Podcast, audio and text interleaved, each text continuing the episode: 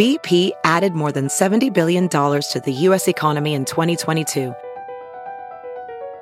Investments like acquiring America's largest biogas producer, Archaea Energy, and starting up new infrastructure in the Gulf of Mexico. It's and, not or. See what doing both means for energy nationwide at bp.com slash investing in America.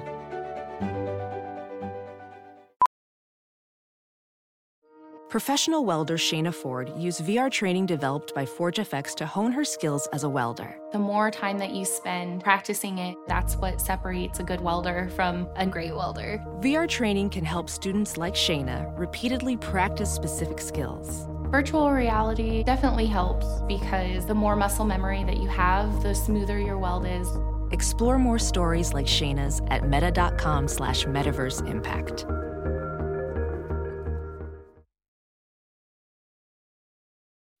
Power blackouts. They happen every year, but guess what, blackouts? You've met your match. Say hello to Goal Zero, the leader in affordable home power backup systems and solar generators. Goal Zero's generators power your fridge, freezer, lights, Wi Fi, TV, and more with clean power. Their home backup systems, like the Yeti 3000X, have no fuel, no fumes, no noise, and no maintenance. Just good, clean energy that keeps your home up and running. They offer a range of products and affordable price points, from power stations that can provide a half day's worth of power to solar generators and home backup systems that can keep you powered for one, two, or three days. Plus, they're all portable so you can take your power with you when you go camping, tailgating, and more. So, yeah, take that, blackouts. Our power is here to stay. Have peace of mind when blackouts hit Go to goalzero.com to learn more.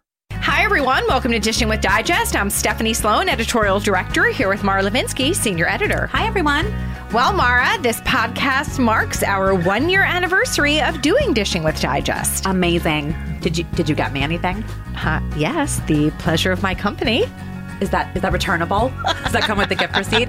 No, no, no. I kid. I will not. take the pleasure of your company any old day. Well, thank you very much. Our first podcast began with discussing the 45th annual Daytime Emmy Awards, and here we are discussing the 46th annual Daytime Emmy Awards. The list of nominees has been released, and it's a great mix of new and familiar faces. So I did mention that I really wanted to see Days' Drake Hogestyn there. Unfortunately, he did not make the cut, but his scene partner, Martha Madison, who plays Belle, did in the supporting actress category. And speaking of Days, not only did they get the most nominations of any soap, they made a little history with both Marci Miller and Kate Mansi getting nominated for the same role, which is Abigail. And actually, Billy Flynn and Tyler Christopher, the other two actors in their story, are also in contention. Well, it was also a good year to be tied to the Corinthos clan on General Hospital uh, with Maurice Benard, Laura Wright, Max Gail, Dominic Zamprogna, and Eden McCoy all making the cut.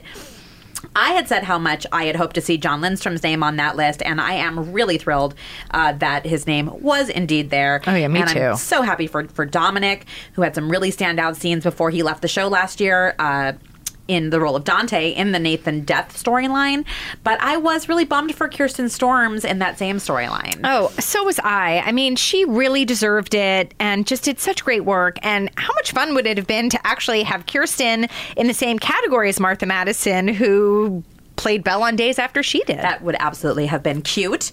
Um, well, one of the most impactful stories I think last year on any show was the death of Hillary on YNR. I was so so pleased to see both Bryton James and Michelle Morgan nominated. Mm-hmm. Um, though I have to say that I was surprised that so many of the pre-nominated performers in the JT storyline uh, did not make the cut. Oh, here, here. I, I really expected to see Amelia Heinle Mm-hmm. or Sharon Case or Thad Luckinbill there. It, that was probably the biggest shocker for me. Mm-hmm. Um, you know, B&B has both Heather Tom, a five-time winner, and Jacqueline MacInnes Wood in the lead actress category. But I'm also really shocked that those are the only two there besides Wayne Brady in the guest category. I mean, Scott Clifton could always be in the mix, as could Darin Brooks, and they're both past winners. Um, but this year's winners will be announced on May 5th at the Pasadena Civic Auditorium in Pasadena, California. And you and I will both be there to see it all unfold. Can't wait. And of course, the Emmys aren't the only big news this week. Y&R is filming its farewell to both Kristoff St. John and his character Neil. They're actually killing off Neil, which will, of course, bring back his on screen brother Shemar Moore as Malcolm. And the show is actually going to do a tribute show like they did for Jeanne Cooper, um, where, you know, it's just the actors talking about Kristoff. And we'll see Victoria Rowell, who played Drusilla, uh, Michelle Morgan, Eileen Davidson, and more back as part of that one. I, I, think doing a tribute show is such a beautiful way to help both the cast and the audience kind of process and find closure. Uh, when an actor passes away, from one of these shows without the ability to shoot a farewell scene for the character they play. You know, particularly when it's someone whose on-screen roots are as deeply planted as Kristoff's were as Neil. It's hard for viewers. Mm-hmm. Um, Jeanne Cooper obviously was an icon. She deserved that hour honoring her, and Kristoff is also very much an icon and deserving of this. Oh, I totally agree. Um, you know, I think though that Neil dying is going to be so gutting, like so close to Kristoff's actual death. And I just can't imagine what it must be like for the actors to be playing out scenes that are really so close to home and mirroring, you know, I imagine what they're going through in real life, coping with his loss. You know, it's one thing when it's an older actor and maybe it's more expected, but when it's someone as young as Kristoff was, I feel you're dealing with a whole other set of emotions and devastation. Uh, I, I agree, and I shudder to think about you know uh, what everyone is going through. Uh, while you were uh, talking, I thought about Jane Elliott talking about shooting the death of Edward shortly after John Ingle passed away. She said it was like really close to home for her. Mm-hmm. I think it's hard under any circumstances, but to your point, you know, he had been ill for a while, and this was a you know came as such a shock. So we'll obviously all really be tuning in to, to see how that is handled on the show. I will buy you extra tissues. you're we going, know you're, you're, a crier. Going to have to for sure. So not only do we have the scoop on those Y&R returns in the new issue, but we have Matt Cohen addressing his recent exit from GH's Griffin. Mm-hmm. Um, the through line of the conversation that I had with him, I think, is that he really expects to be back one day. Um, he sort of was burned out and wanted to challenge himself doing some other things. Um, but he's super appreciative that the writer, the writers rather left uh, things open ended for his character's possible comeback. And he said that he really does not view this as saying goodbye to the show forever. Well, I think that will make the fans very happy as well. Um, it's a great read, and fans of his should definitely pick it up to see what he has to say. Um, so, our guest today has been a familiar soap face since 1982 when she joined the cast of Young and Restless as Tracy Abbott. It's Beth Maitland, who was also nominated for a Daytime Emmy, and I hear has a fantastic reel. Um, so, fun fact she is the first actor from Y&R to ever win an Emmy, which was for supporting actress back in 1985. So, let's get her on the phone to get get her reaction to this year's nomination and all things Abbott. Hi, Beth. Hi, Stephanie. How are you? Good. Thank you so much for joining us. And absolutely. So, first of all, warmest congratulations on your very well deserved Emmy nomination. Oh, I thank you so much. What a surprise and what a fantastic gift. Well, I'm imagine it's very exciting no matter how many times it happens. Tell us how you got the news. Um, actually, my friend Maddie Kane, our uh, public relations expert here at the Young and the Restless, he, um, I was working that day, and I was on stage, and we were doing a really long day, and um, I, he found me and gave me the news, and it was, I think, uh, within minutes of it being released, and uh, as he did with other nominees, and I think it's just the most fun way to find out that you know that you know, tick tick tick, your phone's going to ring, your phone's going to ring, or it's not. like so many things being an actor. It's going to ring or it's not. and it did. But, but it did. And um, this is my first time back in the arena after 34 years absence. Um, I um, it was 1985, the last time I was nominated, and then won, which I'm so grateful for. Um, but uh, I have not been nominated since. There were um, other things coming and going, not storylines that lent, lent themselves to this, and being a supporting actor that's sort of a big part of it. It's not your shining moments that you are nominated for, it's how you support other storylines, other characters, and their journeys. And so um, it, it wasn't there was a flurry of Colleen dying about maybe 10 or so years ago in the story, my daughter in the storyline. Um, but that was more leading actress material, but I didn't have the whole year of of story to um, have something to actually submit in a different category. So waiting and waiting, and I never thought this day would come again, and boy, it sure did. Wow. So what what does it mean to you? So it's been nearly 35 years since your first win to be in the running again.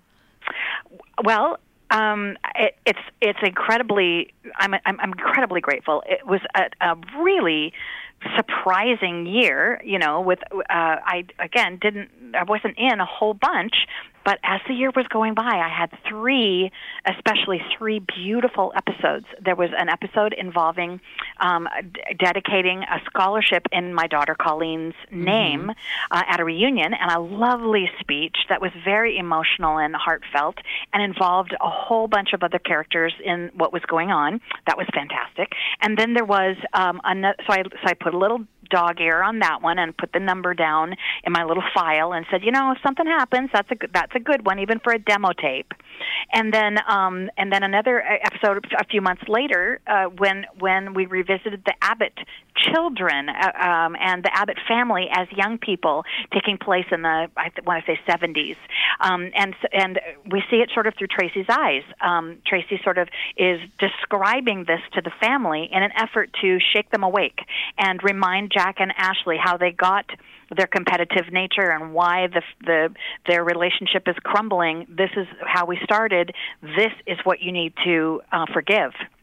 And so there was a particular day when, uh, so Tracy is sort of narrating all of these flashbacks to when they were young and sort of tells them off and says, you know what? You guys have been uh, mean to each other. You have been disrespectful, dishonest, and this is not Daddy's legacy. And so there was a lovely uh, set of scenes around that.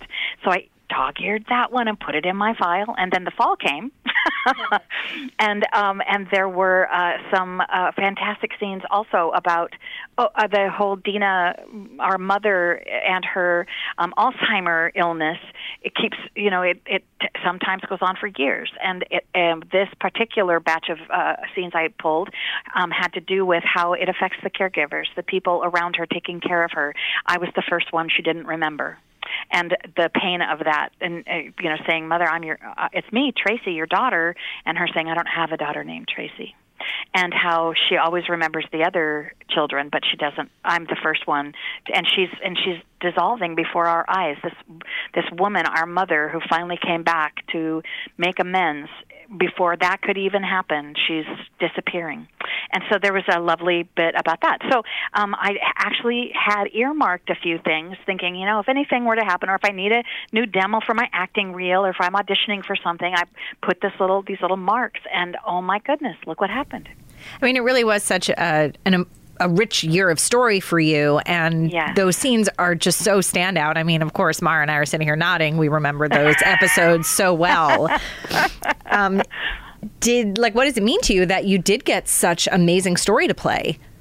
Well, it like I said, it as a supporting actress, which I have always been, and as sort of a I'm not I'm not the one that everything's focused on. I'm the one that's in the background. I'm there for the funeral, for the wedding, for the birthday party. I'm there being, you know, the godmother to the twins and I, I'm the one that's sort of in the background and this it was just um a, an amazing rich odd uh, thing to be- to be supporting everybody else's story, all of these other characters, and to still get this meaty, big stuff to play.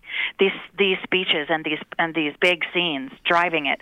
Um, it it. Um, it it means everything. You know, that's what what's why we all bring our A game every day. It's it's what you hold your breath for as an actor to be given unless they write it, it's not there for you. You know, you can you you you can act your your pants off and dance all around it, but unless there's something to do, it's disruptive. It's not you know it's not appropriate. So so this just happened to be the year, and I oh, so grateful and and so appreciative that um, you know some kind of sometimes things come full circle. Sometimes you get it back. Did you, you know, having made the pre nomination list, I feel like there was a lot of buzz around you. I don't know if any of that reached your ears, but did you, how did you feel about your chances of, of making it to the next cut? Well, you know, I, I felt they were pretty good because of, like I said, because of the material. Because although it wasn't a key storyline for me specifically, th- those episodes were reminding me that there were big bodies of something I could use, and I, I just had this feeling things were going to look good. And uh, well, look what happened! Amazing.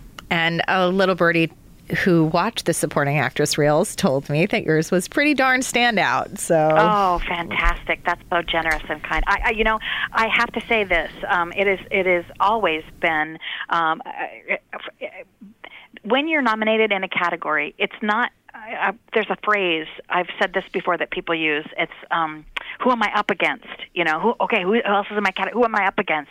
And it's never that with daytime. It may be in other mediums. I don't know, but I do know this: every single person in the category, even before the prenoms, was deserving they bring their A game every day. It is a it is like combat duty. We get maybe one take now. Everything happens so fast. There's such a huge amount of work. Everybody shows up. And and so it is not about at all who was the best. It's about who's the favorite this year. You know who who what what material struck you as a judge and how it ends that way. But it's not about who's best because everybody is best everybody is deserving every actress and actor and and frankly creative team everything about daytime is such um, a community effort a, a family uh, um, a, a situation where we all want to every single day do our best. And it's hard under these circumstances to bring it. It's hard because of budget cuts and because of time and because of all the other elements that so seriously affect daytime. There used to be in the 80s 13 14 shows on the air and now there are four as you all well know. You know it, every every moment is precious so you have to bring your a game for the the first time and every time and I feel like every woman in this category deserves to have a trophy. Just amazing work this year. Mm-hmm, there really was some. Um, now, what do you remember about your 1985 win?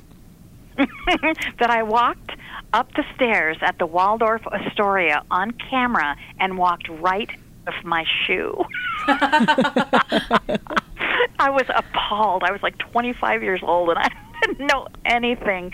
And I walked right out of my shoe and I didn't know what to do. I said it was televised back then. And so I had to go back down the two. I wasn't going to limp all the way to the crowd. so I, I went back down the two steps and I stepped back in my shoe. And my acting teacher, God bless her heart, said when I got home, she said, "Oh, it was like your Cinderella moment," and that's not how it felt at all. Oh, that's nice. but that's though. what she said, and was so sweet, and I will never forget her for redeeming my embarrassment of and then later on in the episode uh, uh, in the emmys that year kim zimmer also walked out of hers so she grabbed hers and threw them up in the air so it was sort of our little uh, the shoeless theme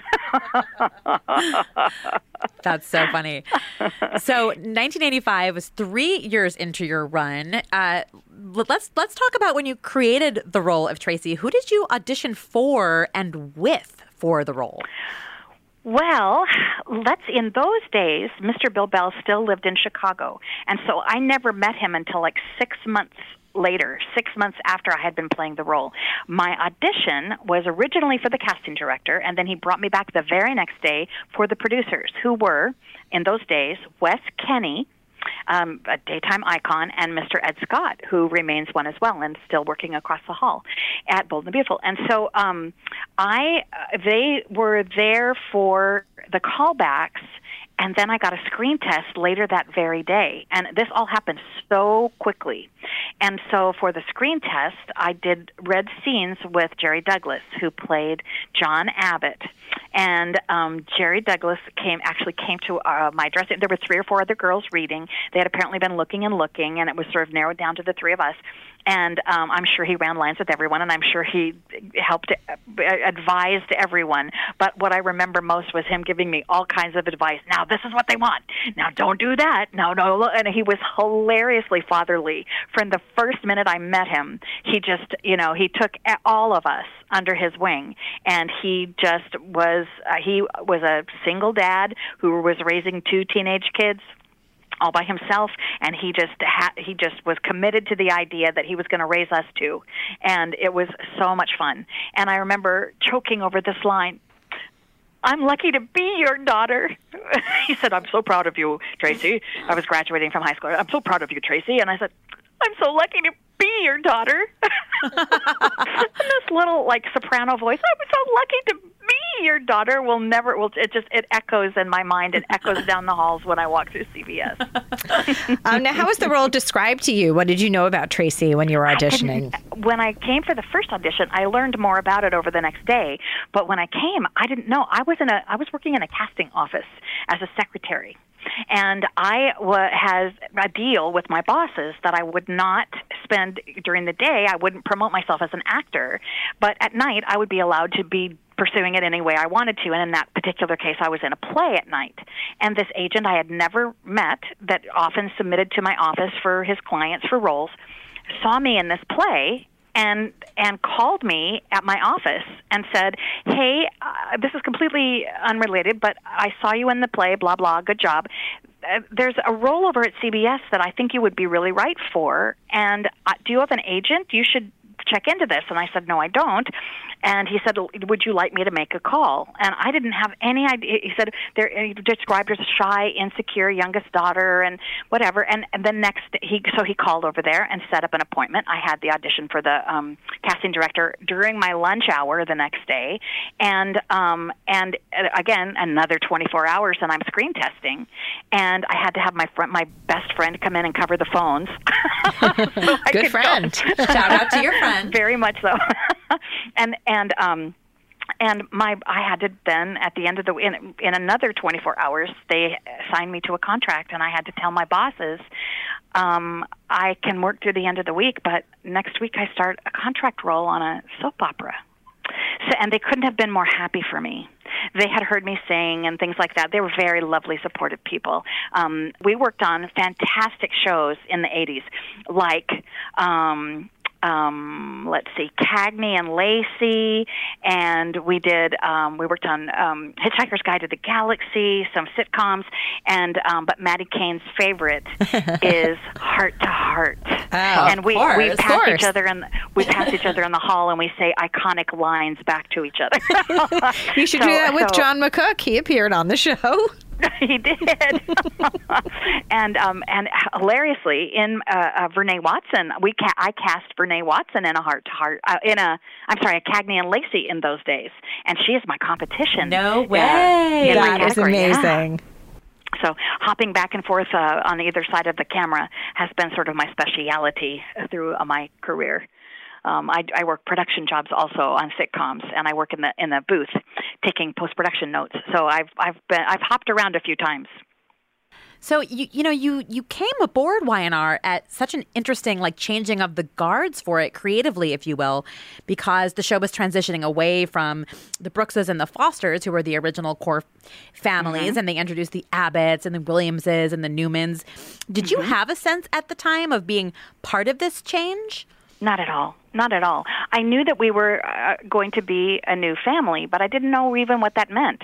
Honestly, the only soap opera I had ever watched uh, before uh, I got a job on daytime was Dark Shadows, and that's not. I mean, that's yeah, a little break, so much, a little you know, bit different. Summer, yeah, summer summer breaks, you know, in between school and stuff. I watched Dark Shadows, so I really didn't understand how the whole serial situation worked. And um, but the good news is I had loads of theater experience and I learned quickly. And um, so so I sort of falling into it. I also thought I was only hired for three months. I, uh, originally, it was the first term of of the contract, and I I was told I was just there for the summer storyline. So I wasn't really thinking it was going to go on much past that. And here we are at 37 years plus. Incredible. Yeah. Um, so, what memories stand out to you from those early days of the Abbott family and working with Jerry and Eileen Davidson and Terry Lester, who played Jack at the time? Yes, hilarious. Uh, Jerry Douglas running the show and and uh, making sure that we all behaved ourselves. And Terry Lester was a beautiful pianist and singer. And he would often have little dinners. About once a month, we would have Abbott dinners at Terry's house. And he would play the piano, and Jerry would sing, and I would sing, and we would all bring stuff, and we would, you know, drink champagne. And it was an effort, I think, by both men, by Terry and Jerry Douglas, to um, to make sure that we developed a family relationship quickly, and to make us all feel like, you know, to get to know each other personally as well, to make us all feel like once we were at work and doing this, it was important to both of them that this succeeded. And and and it really did. I mean, we all really clicked. We all kind of looked like each other. We all kind of had a sibling dynamic, you know, spats amongst the siblings, and Daddy trying to sort it all out and telling us, you know, go. You have to go make up you're going to have to apologize. Go make up, mind your business.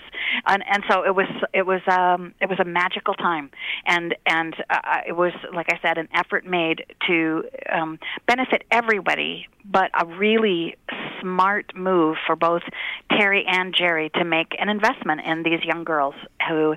Um, both of the gentlemen were seasoned, uh, Terry in daytime and Jerry in nighttime, um, and and both Eileen and I. This was our first kind of big job. We she'd done a movie, and I did commercials, and so this was our first um, sort of baptism by fire, and they both took us under their wings. That's really amazing. Now, yeah. I have to say, another highlight of the 1980s for me with your character is Aww. Tracy singing with Danny Romalotti oh, on those amazing concerts. Do you have do you have uh, memories of that that you can share? Well, very much so. Nothing specific, really, but very much so. And I, when they told me this is like this is, this is like top secret information nobody knows. Um, when I was, uh, I sang in nightclubs and stuff when I was young before I was hired here. And one of the guys in the office, who I can't mention his name because he'll get in trouble, um, um, but he had come to see me in a nightclub a performance. I did a little cabaret show. And he said, Do you have tape or something? And I said, Well, yeah, but in those days, yeah, I've got a cassette, and it was mostly for jingle singing and things like that in commercials. But he took he took it and he snuck it into the overnight envelope to Chicago to Mr. Bell and it, nobody knew uh, where it came from, who put it in the envelope, how it got there, and all of a sudden this it's like, what is this? It says Beth Maitland, and I guess Bill stuck it in a cassette player and listened to me sing and started getting these ideas. And if it hadn't been for that one little secret, weird, anonymous gesture, I don't know if those stories would have even happened. Amazing. That is incredible. Isn't that wild? Yes. um, but that Tracy Danny Lauren triangle was so major in that yeah. time. I was a big fan. Um, what was it like to be a part of it and to work with Michael Damian and Tracy Bregman? Well, you know, we're we're all three still pals. Uh, Tracy and I have always been very, very close friends. But we even see Michael from time to time, and we chat with him online, and we keep track of each other. I went to the opening of his last movie, and um, so we're all kind of still, uh, you know, carrying on because the like I said, those were magical days. They were the heyday of soaps. We were like little stars, and getting to do those concerts with all the extras and the special lighting and the uh, costumes and the special effects and smoke and and and bands. I mean, musicians that are world class performers would come and play in Danny's band. And I mean, we were treated literally like royalty, like musical royalty, and go to Capitol Records and pre-record at Capitol Records in Hollywood. I mean, it was just dizzying the uh, the uh, the magical time that was. Um, Tracy and I still occasionally talk about it. We'll never get over having to tap dance on television. She blames me, but again, the, the those concerts every every summer we had the concerts in, in the summer they i don't think they can do those any you know daytime doesn't have the budget or the time the the the nurses ball i think is pretty much the closest thing um that they that they sort of come to to those big giant production things i mean it was like I said a million times now, a magical, magical time. I'm so blessed. Well, another magical moment uh, after Tracy's ill-fated affair with her college professor, we have to give a shout out to Cricket for saving Tracy after she attempted suicide. Uh, but oh, right she found love with Brad Carlton, played by Don Diamont. What are your memories of that Tracy era and of working with Don? Well, before I want to tell you a really hilarious story, just brief, um, about, about that actual storyline where Cricket calls nine, call nine one one, call nine. When we got to work that morning, and they the, we'd gotten the script the day, the day before, a few days before, and it said that Tracy sticks her head in his in Danny's oven. There was no oven in the set. He had a hot plate. All he had was like Danny lived in this like, garage apartment, starving musician. He had like a hot plate on his counter, and I'm thinking, ow, how am I going to stick that? and and sure enough, we arrived for work that morning, and they're installing an oven in the Danny set. so funny. I'll never forget. And all of us were just standing around, you know, chuckling that oh, here oh here it is. um, anyway, but but Don Diamont, oh my gosh, so much fun. He, by the way, uh, texted me a congratulatory um, text and went on and on He's so about being part of my proud legacy. He's so funny. And Don, what a what a, a, a surprising man. Here's this cut up, this goofy guy in a red speedo, and who knew that he would raise all you know his his brother's children, his sister's children, his adoptive children, his own children. This man with family at the core of his being, the biggest heart in the world, and the most generous friend. I am so grateful that, I mean, he, we hug in the hall every time we pass each other, and he's always checking in on me. And I leave him notes when I get to be in his dressing room. I hang notes on his little bulletin board with all of the pictures of his kids, and and um, oh, I have been the luckiest person alive to be able to work with some of the actors that have come and gone throughout my life. I am again, I just I think the watchword for the day is gratitude, and um, I just am blown away that after almost four decades in a medium that has experienced so much change, uh, I'm I'm still allowed to come and do this and get paid to do something that completes me. It's incredible. Um, not a lot of people can say that. Uh, it's true. And I know how special it is, and I do not take one moment of it for granted. Well, by the late 80s, there were some big casting changes in the Abbott family. Eileen left the show, and Brenda Epperson took over as Ashley. Terry left the show, and Peter Bergman took over as Jack. What were those changes like for you to weather? Well, you know, I was out of the building for a lot of that, and uh, so it was very interesting. There was other casting. Uh, Shari Shattuck uh, came in and played Ashley for a while, so there have been a couple of rounds of changes like that, and um, it it is. The, I found that every time there would be a cast change, I would get a flurry of coming back to work to be surrounding that new actor with familiar faces. And it, it must be so hard to take over a role that has already been established. I was so lucky to be able to sort of create this and and you know weather the years as Tracy the whole time. But it must be so difficult. I know that the fans have a hard time accepting it. Um, I know that it's difficult um, uh, to to especially uh, to do you want to put your own stamp on the role? You can't rush into that. You know, you're you're kind of following along in somebody else's uh, legacy, and you have to honor the character, but still honor yourself as an actor and an individual. So, uh, um, I was very happy to be around for all of those changes, but.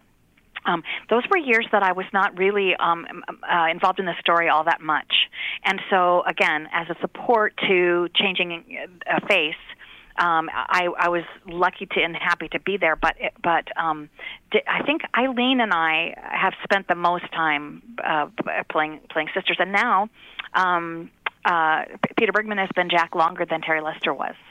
So um, you know, it, he he walked in, and I always joke about Peter being an active actor and an active person. He is not a person who sits back and lets things wash over him. He is a person who jumps up and moves forward. And I love that about him. And this was no exception. He had left his role in New York, and his wife was pregnant with their first child. They decided to move and come all the way across the country, country and the doors flew open for him, and he embraced them with uh, open arms. He sat with he is very good about um, developing relationships with the people he works with. He spends time, he talks to you, he comes, we run lines together, we sit and we he asks questions about what's happening with your life. He's a very very engaged and involved co-star, and he is just um, so lovely on so many levels and. um I did work a little, I think, more with him than any of the other other uh, replacement actors uh, for you know their their term. But um, so it was great. It's always great, and it's never uh, an actor's fault. I mean, they're they're not ever taking a job away from someone. They're replacing someone who chose to leave or was asked to leave or whatever. And so again, it's a difficult transition, and I think everybody has done a really good job. All right, Beth. Here's my million dollar question. Let's hear it. Does Tracy have a favorite sibling? Do you think? it's a great question. Oh my gosh. Um, uh, Are you going to plead the fifth? wow. No, I won't. I, I will say we know our we love our Tracy with the heart of gold, the moral compass and center of the heart of the Abbott family. I don't think Tracy lets herself have a favorite sibling. I really I think if you were asking me in character analysis, honestly, that would be the answer. It, answering as Tracy, she won't let herself favor one over the other. Um, recently, there were scenes where Ashley, uh, you know, confronts her and says, you know, you always why aren't you uh, why aren't you doing you you never confronted Jack about that. You never it never occurred for you a sec for a second to tell Jack to take the high road. Now you're this whole situation is is, you know, blowing up in our faces and you're telling me to take the high road again for the millionth time, Tracy? What where were you? Why didn't you have my back? And and I I made an effort to play stunned that she would feel that way because I I and crushed that my own sister would not see that this is all about keeping the peace and putting family first. It is not about, you know, for so for Tracy, family first and there is no favorite there are uh, um you know billy is a favorite because billy is a charming uh, you know sometimes no good, sometimes disappointing, always redeeming younger brother that she probably helped raise. There's Jack is a favorite. He's the he's he's the man who needs her to bounce ideas off of and makes him human and not the boss and not the manipulator and not the schemer. Ashley is a favorite. She's the dear sister who Tracy always looked up to and always felt less than but who Tracy had to, I mean, it was a key to Tracy's development to get over her jealousies and competition with her sister. And so everybody's a favorite for Tracy, and I think it has to be that way. Well, it's the best of all worlds. Yeah. Um, now, for so many viewers, I think Tracy really resonates as the heart of the Abbott family. You know, what does it mean to you that her presence is so welcomed by and important to fans still? You know, I'm so constantly amazed. I am flabbergasted that after all these years, every time I ha- have a return, there'll be a picture in the magazine, and underneath it, it'll say "Fan favorite Beth Maitland returns as," and and I, I I constantly that just blows my mind that after all this time and in and out and ups and downs that that I do have this amazing group of supportive viewers who reach out to me on social media and regularly in fan mail and fan emails eh, on Facebook and Twitter and Instagram that that that embrace the idea of a character like that. A, a character who was not the normal everyday glamour, you know, fashion, gorgeous, thin uh, a, a person you would normally see on TV. She's the girl next door she's the one you can relate to. Whether it's weight issues like Tracy's, or whether it's your hair was too curly, your nose is too big, your ears stick out, you wore braces, something every single person faces as you know developing uh, into who they will be everybody has insecurities about something. And tracy represented that for so many people. And for so many years now she has continued to be not she she wins sometimes and she loses sometimes. And we've seen through Lauren and Tracy's relationship the ups and downs of bullying. We've seen forgiveness redemption. We've de- we've seen all kinds of things. However brief even i mean I, w- I wish that they had spent a little more time in fact on tracy and uh, lauren making up but but um, it, it's a place we all need to go where Tracy is now. Everyone needs to face that life is full of loss, challenges, disappointments, and it's how it, where your character is built is in how you deal with those things. And Tracy is an example for me in my life. I've, you know, had some big challenges, especially in the last few years, and and I don't mean that I look to Tracy to tell me what to do, but I do mean this. It is a really beautiful and rare example in a soap opera or a continuing drama of any kind to have that character and have her not be present. I think she completes it for everyone. Every character in Genoa City needs to look over and have someone to say, Tracy probably eh, can get through this. Tracy would know what to do. Tracy, and it, it used to be Katherine Chancellor. I think when I when I was younger, and she was the matriarch of the show.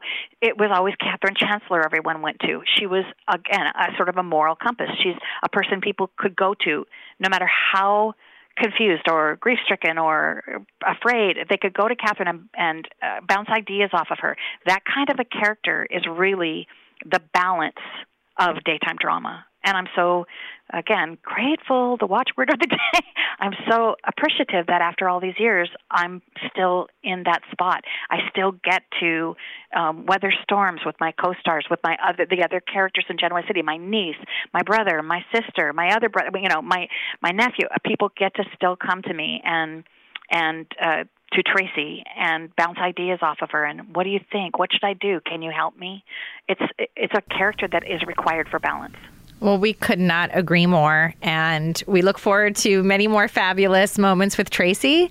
Oh, and thanks, you guys. And we, we thank you so much for joining us today. And congratulations on the Emmy nomination. And we look forward to seeing you Emmy night. Oh, thank you, Stephanie. Thank you, Mara. I appreciate it so much. And I'll and I'll see you in May. Yes, you will. Have a great day. Okay. Awesome. Thanks. Bye-bye. Bye. Thank you so much for joining us. Thank you to Beth Maitland for being our guest. If you like this podcast, subscribe wherever you listen to podcasts and be sure to pick up a new issue on sale now and come back next week for another podcast.